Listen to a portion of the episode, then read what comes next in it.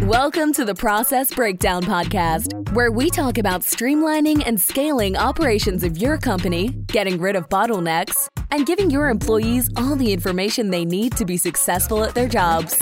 Now, let's get started with the show.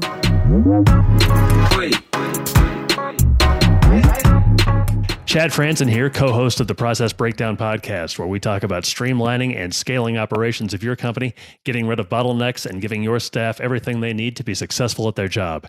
Past guests include David Allen of Getting Things Done and Michael Gerber of The E-Myth, and many more. This episode is brought to you by Sweet Process. Have you had team members ask you the same questions over and over again, and this is the 10th time you spent explaining it? There's a better way and a solution. Sweet Process is a software that makes it drop-dead easy to train and onboard new staff and save time with existing staff. Not only do universities, banks, hospitals, and software companies use them, but first responder government agencies use them in life or death situations to run their operations. Use Sweet Process to document all the repetitive tasks that eat up your precious time so you can focus on growing your team and empowering them to do their best work. Go to sweetprocess.com, sweet like candy, S-W-E-E-T process.com. Dr. John Dupont serves as City Year's Chief Operating Officer. In this role, Dr. Dupont serves as a key leader in the implementation of systems, processes, and organizational design, and will work to align impact, fundraising, and district engagement operations with City Year's vision and goals for the future. His background is grounded in leading and learning as a former public educator. Dr. Dupont, thank you so much for joining me today. How are you? Good. Thanks, Chad. Thanks for having me on the show. Great to have you. Hey, so tell me more about what City Year is and what you guys do. Yeah, thanks, Chad. And City Year. City Year has been around for about 30 years. And City Year is an education nonprofit. It's been around for 30 years, as I said. We connect with 29 school districts across the country, and we're part of the AmeriCorps network. So we have a double bottom line. The double bottom line is we have a, through AmeriCorps, we were able to gather a group of core members, and the group of core members we send to schools and school districts around 29 different cities across the country, 50 some school districts, 300 and something schools. So we do this work with the purpose of course, engaging young people, the young people we work with. But we also, our other part of our bottom line is making sure that core members develop leadership skills, have a great experience, and understand the ability to serve. And of course, our purpose is to create the conditions for all young people to reach their potential and to make sure that we advance the mission of equity and relationships and diverse learning experiences for people all over the country. Great. Sounds great. Yeah. Sorry, and I used to have background noise here, but yes. That's all right. Yeah. What's your dog's name? I have 3 dogs, Chad. I have Chop, Max, and Rudy. And yes, the door, they heard the mailman come through. So there you go. That's what they're doing their job. Very good. So what's involved in your kind of day-to-day role as COO of City Year?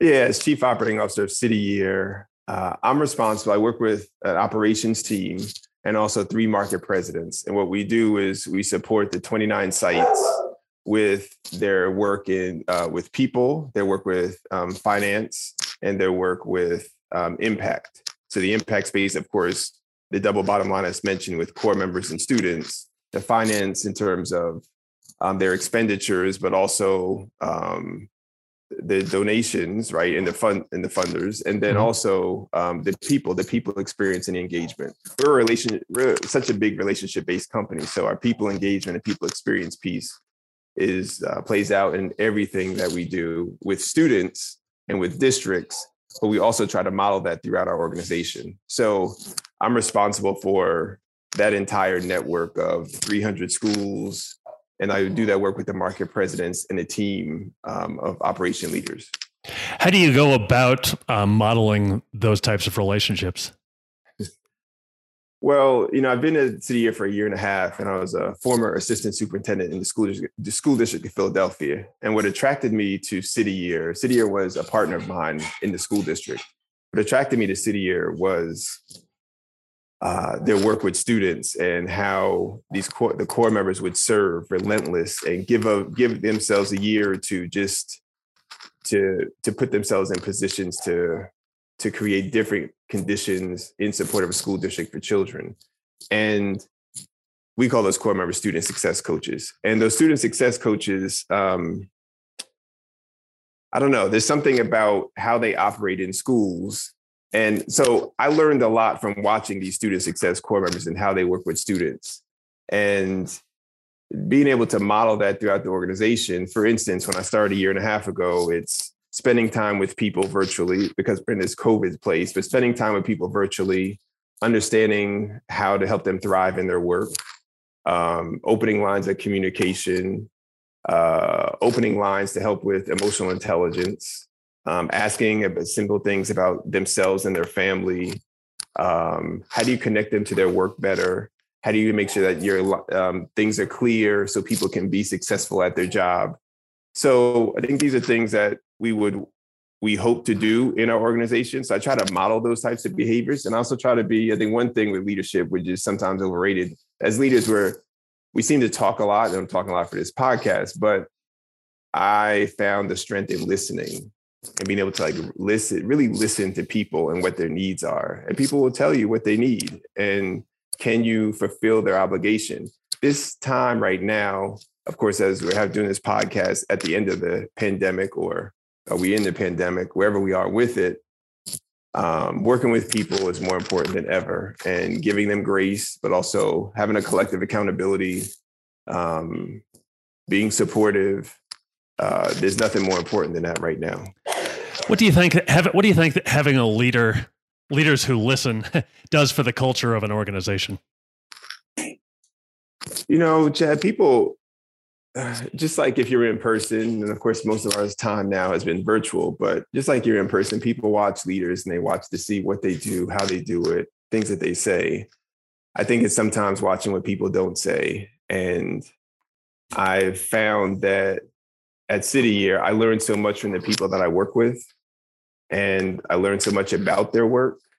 And that helps me to synthesize and make better decisions. So every week I try to spend, and I would suggest this from any Chief Operating Officer, every week I try to spend time with people closest to the work and closest to the front line. And I just listen and listen and listen. I think I make better decisions because I understand their work better.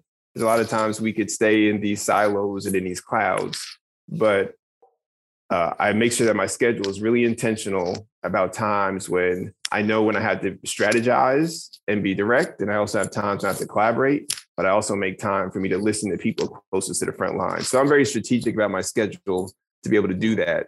So when I go in those meetings, and I'm also upfront about it, when I go in those meetings, I'm like, I'm here to listen and I'm here to learn from you. And that goes a long way, because then people start talking throughout the organization about, oh, like I'm being heard, I hear you, or my voice is important. And I think that's important to build camaraderie. It's important to build community. What do you feel like? What do you do to try and build more effective teams? Like, do you have some processes in terms of team building? Yeah, I think the first part of the process is letting the team get to know each other. I think the second part of the process is understanding the goals and the focus and how the team fits into overall larger scope of the organization. I think the third piece is helping the team understand where, once they fit into the organization, how they collaborate with human resources, how they collaborate with all the other support services, finance, how they collaborate with engagement, how they collaborate with government relations. So helping them to understand how they fit in this place. And then I think that I would say the last piece is letting them work and trusting their work, and then giving them guidance along the way, almost like a distributed leadership model. So I think that, so I think the beginning part is like relationship and understanding who they are with themselves as leaders. The second part is helping them to understand where they fit in the organization. And then the last part is letting them actually play that out and coaching, guiding along the way in a kind of like distributed leadership piece. What challenges has having to work in a virtual environment presented in terms of this team building? Oh, wow, Chad. Well, at City Year, if you're familiar with City Year, we're such big community we're like, our superpower is being in community with each other. And I was sold on City Year once I met our CEO, Jim Balfanz, and I spent about 5 hours with him. So that's 5 hours with him and hearing how he, in understanding the vision of where he wanted to take City Year, was really the selling point for me, right? But the selling point as a City Year is being in person, being around each other. So the challenge virtually is our superpowers being challenged, because that's one thing we're great at. And I think what we try to build in moments where we spend time showing pictures of families. We spend time just talking. We spend time celebrating. So we do as much as we possibly can virtually. We may play games. We do as much as we possibly can virtually just to connect with people, because our superpower is being challenged a little bit. But thank God we are in schools and we work with schools in person, but we have had moments where we work with them virtually. But our superpower is just being in person, connecting with people, being in community. And so, yeah, it's challenging, but we make it work because we have to. If you're in a competitive market, what would you say the benefit is of kind of putting an emphasis on team building the way you do, instead of, you know, some other place just, you know, we just need to go out there and grind and get the job done. What do you think the advantage of team building gives you in a competitive market?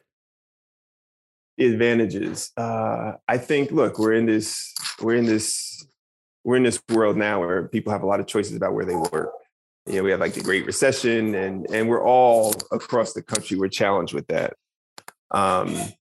I think being a part of a team doesn't help you feel alone, you know, and I think the work of us with working virtually, we tend to have back-to-back meetings, like every organization, right? It's back-to-back meetings, and you have more meetings because there's less time in between to do different things. So I think being part of a team helps you to not feel alone. I think part of a team helps you to re-engage in terms of aspects of retention. I think being part of a team helps you to understand where you fit in the organization and how the work you drive with the work. Look, the world is tough, Chad, and the work that we do, we're like a service organization. It takes a lot out of you, and until you need people to lean on, you need people to support you, you need people to listen to you, because you're giving everything that you have at City Year out into the world, right? That's what we do. So you have to have some for yourself. And part of what you need for yourself is being able to engage with people and a team that supports you in that, because it takes a lot out of you. But so I think those are the benefits of the team. And I think that's why we just try to stress it so much. I would add another piece, Chad, with the team is in the way the world is today, being able to sit in a room with other people and not know the answer to things. And you just kind of struggle with that. Like, can you become comfortable with that? Sometimes as leaders are like, oh, I have to know the answer. I'm expected to know the answer. Sometimes it's good to just sit with people and try to figure that out. Even to figure out if you could all come and agree that none of us know what the hell we're going to do right now. Sometimes that's just what you need to get to the other side. And I think being part of a team at City Year, that's what we're able to do. Has it been kind of a journey to get to that point? I mean, why do you think leaders, maybe people in leadership roles, are afraid to admit that they don't have all the answers? Oh, man. Chad, I'm not sure. It may be ego. It may be emotional intelligence. It may be competition. I don't know. I found early on, I had a big job early in my career, and I was 30 years old, had a really big job, and, you know, I was 30. So it was like 20 some years ago. So I thought I was hot stuff, Chad. And I learned really fast that I was really humbled by the staff that I worked with during that time, and in a nice way. And it really helped me to learn that, like, all that stuff really doesn't mean anything, right? And so I've had lessons in my life that have humbled me. And also when you think about background, right? You know, I grew up the kid who used to get bullied, and I grew up the kid who used to get spit on and racial epithets coming my way. And so when I grew up, those types of things humbled me to think about how I want to be around people and how I want to give of myself around people and what type of leader I want to be. So I attribute those things to maybe there's some things that have happened to people in their experiences, which have shaped their how they are as leaders. Mine, fortunately, shaped me into being the leader that I am, where I'm very humble about certain things. I think about emotional intelligence. I think about my ego. I'm able to check myself, but I'm just very comfortable where I am. So, but there are moments when I lose myself too, and I have to come back. But those moments professionally, when I was successful really early, and also my experience as a younger person, I think all contributed to just how to do that. But I think everybody has to be able to self-reflect and understand those places about where they've been and do their own mirror work to be able to do that. And I think if you're a leader, you have to do your own mirror work, especially at this level, because the world is too tough and there's so many challenges. So you have to do your own mirror work to discover that.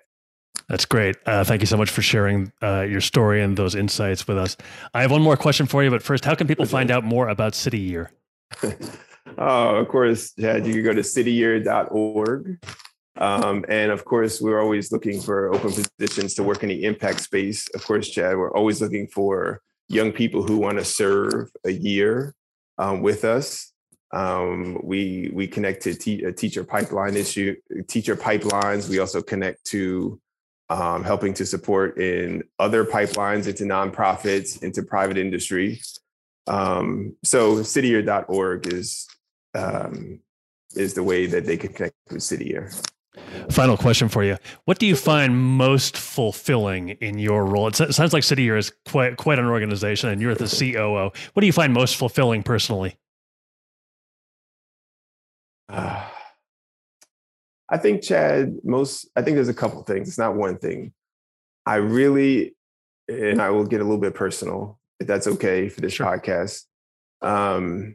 I appreciate, I don't know if this podcast is live or people are just going to listen to it, but I identify as a Black man, and I really appreciate the work that we're doing in the diversity, equity, belonging space.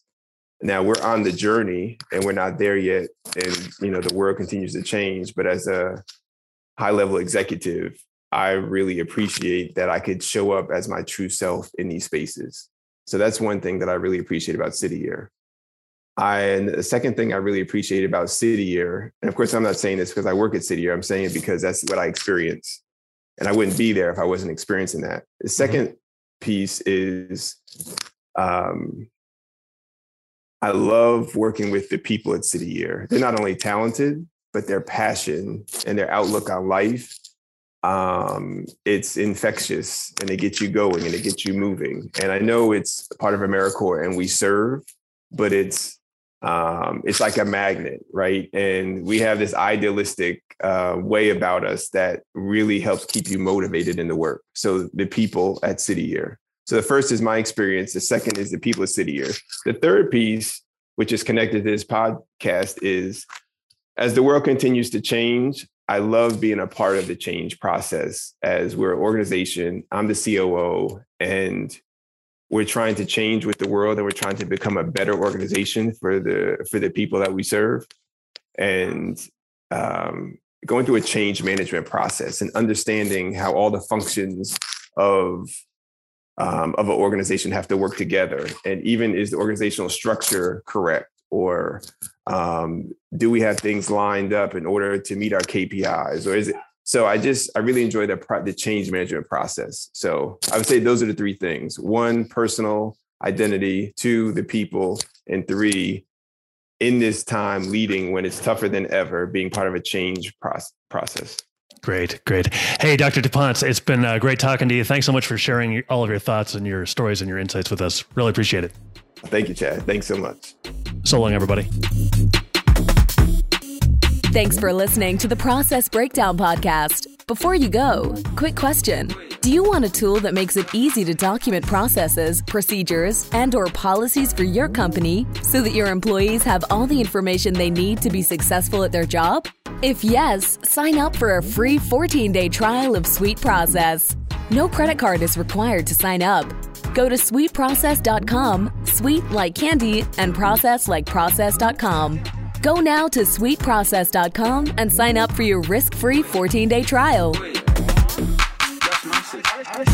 Hi, this is Owen, the CEO and co-founder here at Sweet Process. If you've enjoyed listening to this podcast interview, you know what I want you to do? Go ahead and leave us a 5-star review on iTunes. That way we get more people aware of the good stuff that you get here on this podcast. Again, go on to iTunes and leave us a 5-star review. Looking forward to reading your review. Have a good day.